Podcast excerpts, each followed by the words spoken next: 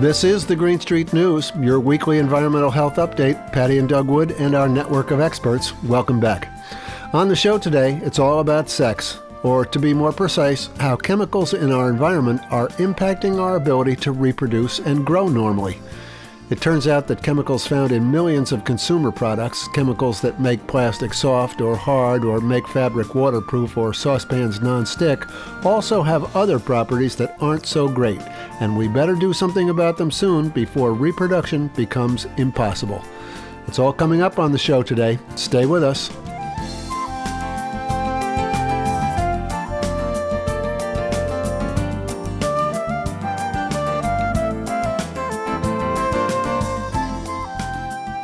Okay, Patty Wood, what happened in the world of environmental health this week?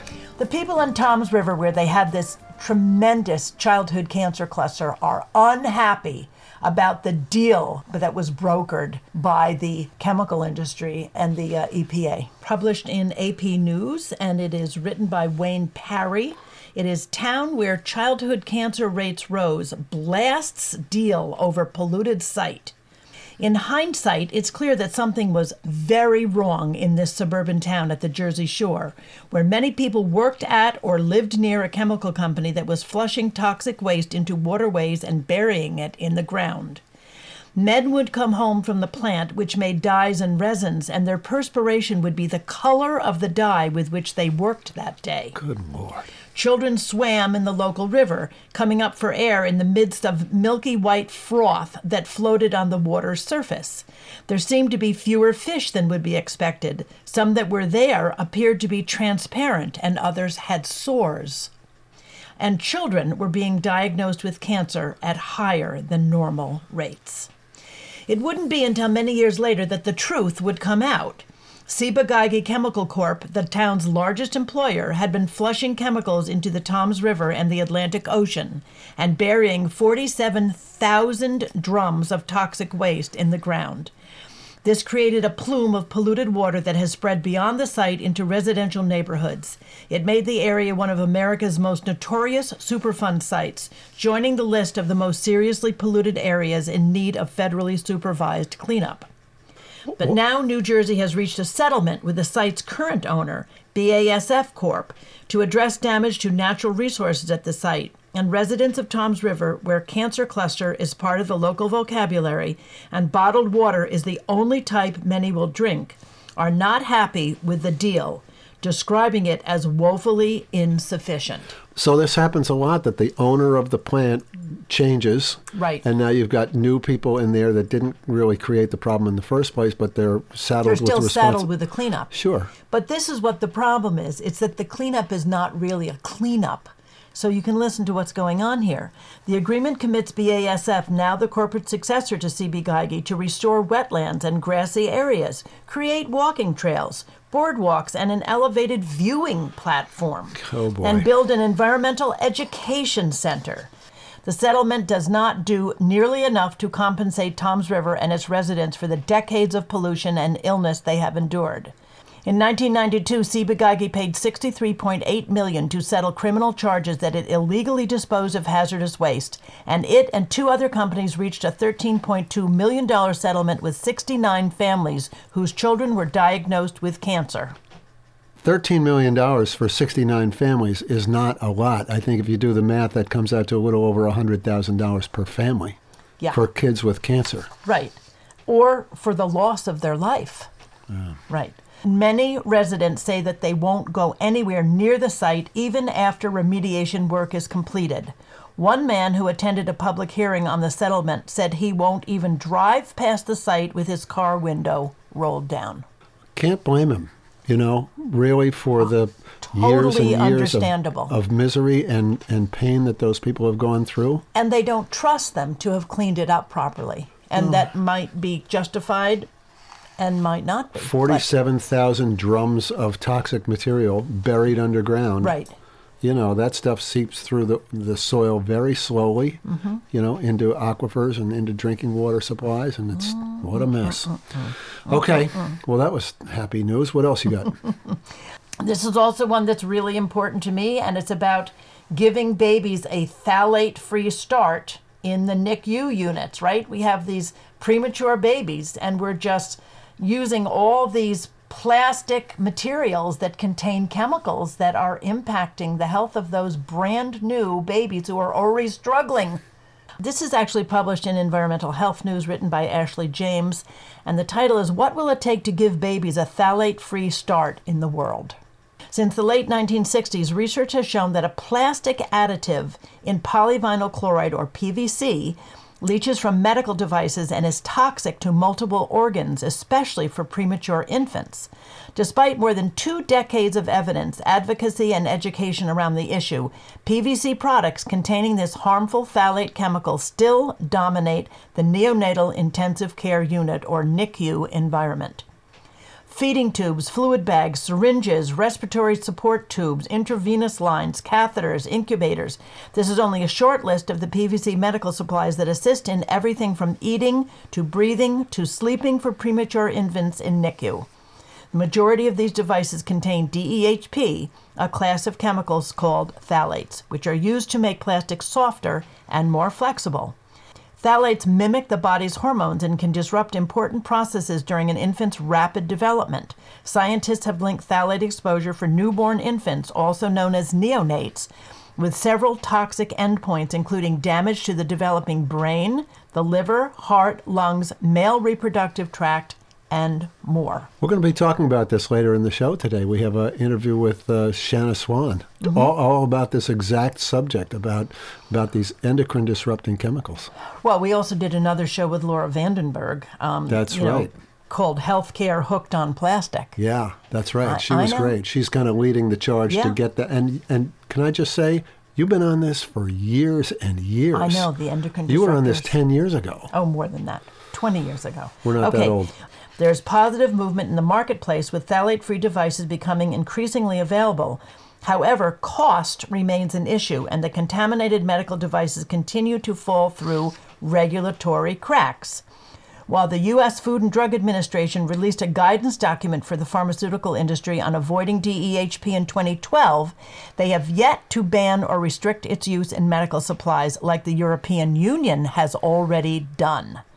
This is despite ongoing research, advocacy, and a direct ask from members of Congress who wrote a letter to the F D A last year. One of the things Laura Vandenberg brought up in our interview was the cost, was the fact that, you know, the healthcare industry, which makes billions of dollars, didn't want to spend the extra money that it would cost to have those kinds of medical devices. Yeah, and I think that we looked it up. I think that we actually looked at this a while ago, and we tried to compare the cost of a P V C I V tube as compared to a non-P V C I V tube, and the cost was just cents. It's, I think it was like pennies. eight cents. Yeah, it's pennies.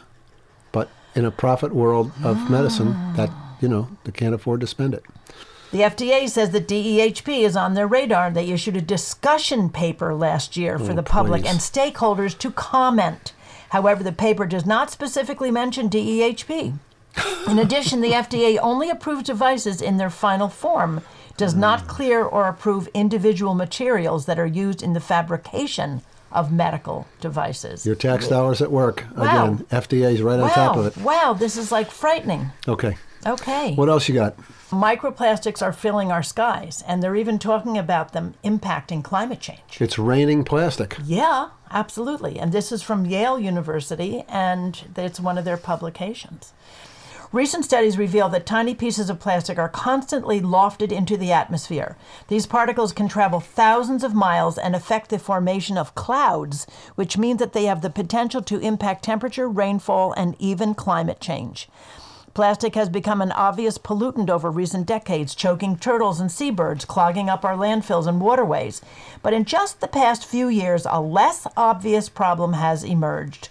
Researchers are starting to get concerned about how tiny bits of plastic in the air, lofted into the skies from sea foam bubbles or spinning tires on the highway, might potentially change our future climate. Clouds form when water or ice condenses on seeds in the air. These are usually tiny particles of dust, sand, salt, soot, or other material thrown up by burning fossil fuels, forest fires, cooking, or volcanoes. There are plenty of these fine particles or aerosols in the sky. a lot more since the Industrial Revolution, and they affect everything from the quality of the air we breathe to the color of our sunsets to the number and types of clouds in our skies. Until recently, when chemists thought of the gunk in our air, plastics did not leap to mind. Concentrations were low, they thought, and plastic is often designed to be water repellent for applications like bags or clothing, which presumably made them unlikely to seed cloud droplets. But in recent years, studies have confirmed not only that microscopic pieces of plastic can seed clouds, sometimes powerfully, but they also travel thousands of miles from their source. I don't know, what do, what do I what do you say about this? This is astonishing, it's frightening, and we have more plastic every single day. We're just adding to the burden. Yeah, I mean, and talk about burden. The global annual production of plastics has skyrocketed from two million tons in nineteen fifty to more than four hundred fifty million mm. tons today. Despite growing concerns about this waste accumulating in the environment, production is ramping up rather than slowing down. Yeah. Oil companies are building up their plastic production capacity as the demand for fossil fuel declines. Well, I mean, I- I'm all for colorful sunsets, can I say? But, you know, if they're being made possible by plastic particles in the air, that's a whole different story. We are looking at the sources of them. And they include roads, which is tire wear, right? Agricultural dust and oceans. On roadways, tires and brakes hurl microplastics into the air, and the plastic winds up in agricultural dust, in part from plastics used on farm fields, and in part because people toss fleece clothing into washing machines. Mm-hmm. Yep. The wastewater from these washing machines flows to treatment plants that separate solids from liquids, and half of the resulting biosolids get sent to farms for use as fertilizer, where they get taken up by the plants and then we eat them. Working out exactly how much plastic is in our skies is extremely difficult. The smaller the pieces, the harder they are to identify. Studies can also be plagued by contamination. And listen to this. Walking into the lab wearing a fleece sweater, for example, skews the results with shedding plastic microfibers coming off the sweater. Wow. Right? Unbelievable. Right, right, right, right. The numbers floating around today are likely to be significantly underestimated, and that's really important to know. All right. Thanks, okay. Patty. You're welcome.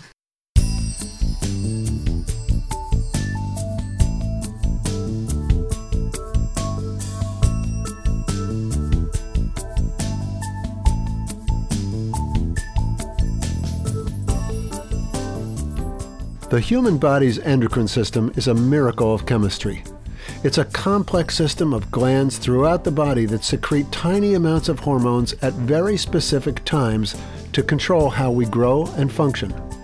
No one really completely understands how it works, but we know enough to know it's delicate and finely calibrated, and when it goes out of whack, bad things can happen.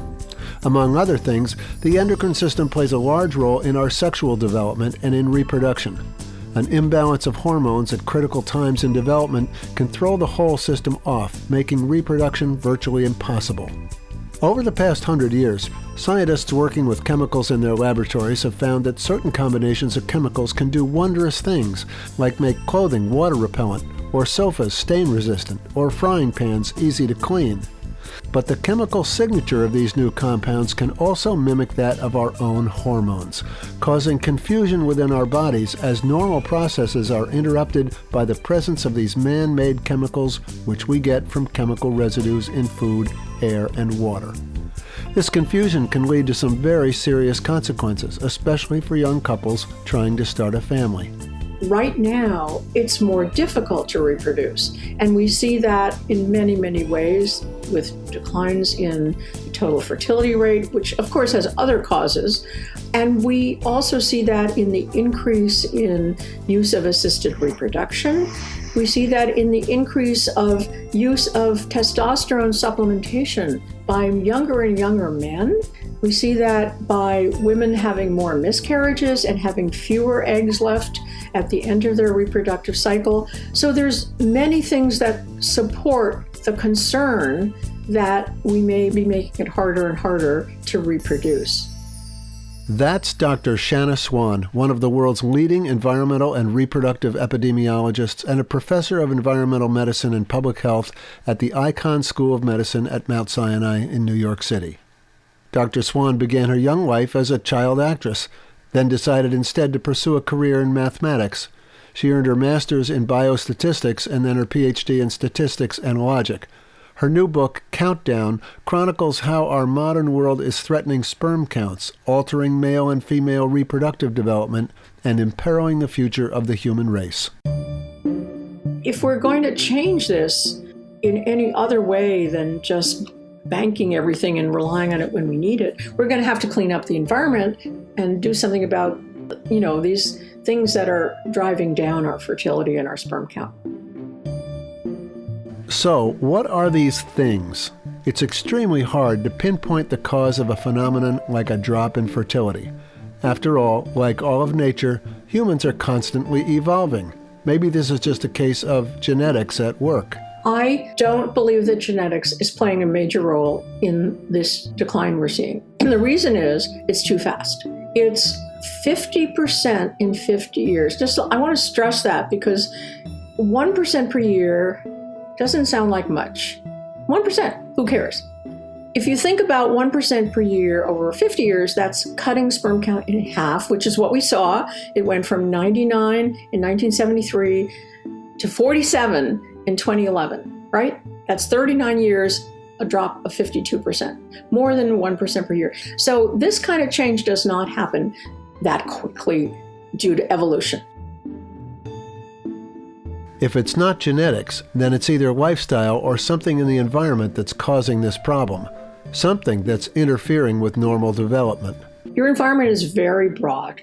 It has to do with your lifestyle, your stress level, your B M I, your um, smoking, alcohol, and on and on and on. Some of these might be affected themselves by endocrine disruptors and probably are, but there are also things that are not, and, and these might be having to do with matters of choice or and so on. But leaving those aside, you have the chemicals. Now, among the chemicals, let's just also be clear that it's not just endocrine disrupting chemicals that can be active here. Um, for example, lead is known to decrease sperm count. But the chemicals that I was most concerned about are the chemicals that can affect our body's hormones, particularly the sex steroids, because I'm talking about reproduction. So my particular area of concern is the chemicals that can affect our body's hormones. It's the so-called endocrine disrupting chemicals that I went to study with that committee back in nineteen ninety-four. They're raising their head here as important causes of this decline, but not the only cause. There are tens of thousands of chemicals being used today in food production and consumer products that we ingest, absorb, or inhale every day. Some, like cosmetics, can enter the bloodstream directly. If they're in our food or in the air, they can linger around inside our body, causing all kinds of trouble. We don't even know all the endocrine disruptors in the environment. I mean, the number is staggering, and it's increasing all the time. We're just starting to explore, for example, the endocrine disrupting effects of medications, you know, sort of, but, but the classical ones we can classify, I think, in, in the following ways. So there's the plasticizers, and those are the phthalates, which is actually where I spent most of my time working, the bisphenols, and by the way, the phthalates are the chemicals that make plastic soft, just roughly speaking, and the bisphenols make it hard. So that's one way to distinguish them. And then we have the chemicals that we are all familiar with and were perhaps the first recognized was the pesticides. And these are still with us and obviously still, you know, very endocrine active. And then there are what's coming more and more attention to is this group, which is the P F A S. So the, the, the P F A S chemicals are the chemicals that I like to think of as barriers, particularly um, in Teflon, for example. There are nonstick coatings. There are coatings on our clothing, which is flame retardants. There are coatings on paper. So these are just everywhere. All of these chemicals are everywhere. And I should also mention flame retardants, which are very, very important endocrine disruptors and ubiquitous as well. So if you look at this, these five, you know, groups of chemicals, you're coming into contact with these every day, and they're unavoidable. And here's kicker: we don't know when we're exposed. There, most of them are not labeled, and most of them are not regulated. And I like to think of this as some giant dystopian experiment in which we are the subjects. And we haven't been asked about this, but we're, we're, they're being tested on us. And only when there's a signal that there's been harm uh, that we start to pay attention to a particular chemical or class of chemicals. Otherwise, they just go along doing their business, uh, which is disrupting our hormones uh, in the background um, all the time uh, without our knowledge. One source of exposure to endocrine disrupting chemicals is the food we eat. It's not that the food was made with these chemicals, it's often that the chemicals are seeping into the food from the packaging we use. Many people buy their water in plastic bottles. Their vegetables come wrapped in plastic. Even the pizza box that comes to the door has chemicals in the cardboard to prevent the grease from seeping through. These all have the ability to interfere with normal development. My focus has been on phthalates. Phthalates are chemicals, as I said, that make plastic soft and flexible, but they're also added to personal care products because they retain scent and color. And they're also um, increase absorption, so they make that cream go into your hand. And so everything that smells, everything that's fragranced is going to contain phthalates, or another class called phenols, which are much less studied and possibly less toxic, but certainly concerning. And the these chemicals have the phthalates have the ability to lower the body's testosterone.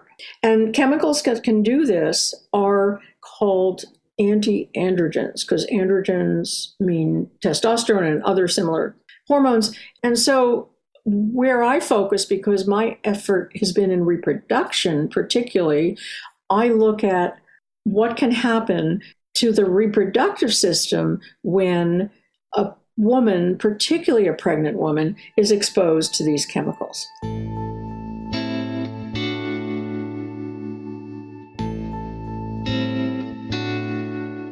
So here's where it gets really interesting and really problematic. An exposure to some of these chemicals at just the wrong time, like certain points in a pregnancy, can have lifelong impacts on the developing fetus. When the fetus is developing, it's rapidly evolving, changing, and those changes can be impacted by minute amounts of chemical. We know that from laboratory studies, in vitro studies, and human studies. And, and so just to say what they do to this developing fetus, if the developing fetus is a male, they will decrease the masculinization, that is, reaching the male typical array, if you will, of size of the genitals.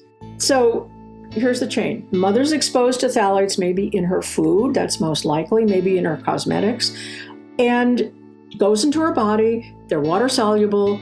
They get into the fetus. The fetus is very early in pregnancy. All these systems are developing. And the particular development of the male genitals requires a certain amount of testosterone. So if the mother's passing on something that lowers testosterone, that doesn't completely happen. And the male is less completely masculinized. And, and that consequence is enormous for many things, including our story on sperm decline, right? Because when you do that, you knock down his testosterone, his genitals are smaller, and then it also affects his brain, by the way. But the critical thing here is, how does this relate to sperm count? And how it relates to sperm count is that those boys with the smaller genitals, something that I call and others call the anogenital distance, it's a measurement of how big the perineum is. That distance, if it's smaller than expected for the boy's size, will mean when he's an adult and we've shown this in studies in adults, he'll have a lower sperm count. He'll have a lower sperm count, he'll be less likely to have a child, he'll be more likely to have testicular cancer, he'll be more likely to have genital defects. So that early hit of phthalates while he's in the womb plays out over his entire lifespan. And this is a model, if you will, for all endocrine disruption. When it's hitting the developing fetus early in pregnancy, it has effects throughout the lifespan. So when I think about who has to be protected, I say, first and foremost, the fetus by keeping these things out of the bodies of pregnant women. And by the way, the male as well has to keep these things out in the seventy days before he conceives the pregnancy. That's hard. You never know when, when you're going to conceive that pregnancy, baby. You know, you're not, if you're not particularly working hard at it. So in some sense, adult males are always at risk of impacting the development of the fetus through his exposures. So what does the future look like? How can we educate the public and force the politicians to make some changes to protect people from exposures that can cause lifelong problems and even prevent reproduction? First of all, this is going to get more visibility now as more and more people are affected. For example, I just talked to three urologists yesterday. They talked about the rapidly increasing rate of erectile dysfunction in young men. Men are going to notice this. They're going to care about this. Their partners are going to care about this. And they are. When couples can't have children, they are going to open their eyes and say, what's going on here? So hopefully it's not going to take twenty years. We could, don't really have twenty years. That's almost a whole generation. So, you know, things get sped up, like the vaccination was produced much faster than anyone ever thought it would. I think we can do this faster too, but we have to talk about it. And we can't just talk about it in our academic corridors. Um, we can't just talk about it at meetings and in scientific journals. I think we need to get the people who are going to be most affected looking ahead ten, fifteen, twenty years, and that's the young people. We have to get the young people putting this on TikTok. We have to get them putting that on all the socials. We have to have them, you know, blasting this out in a way that we haven't done so far. I think our messaging has not been effective, honestly. And I think that I'm working to change that. Um, and that's one of my goals now coming up, is how do we get this message out to people who can influence the influencers and ultimately the politicians.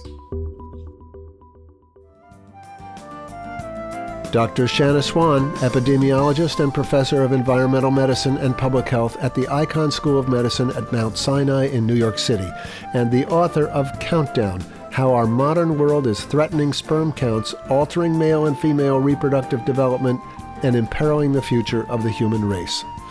That's going to do it for this edition of Green Street News. Special thanks to our guest, Doctor Shanna Swan, our engineer, Reggie Johnson, our news editor, Ellen Weiniger, our webmaster, Allison Dunn, our marketing director, Patricia Bridges, and especially you, our loyal listeners who make this show possible. If you're listening to this podcast, please follow Green Street News and tell your friends. Patty and I will be back next week with another show. Thanks for listening.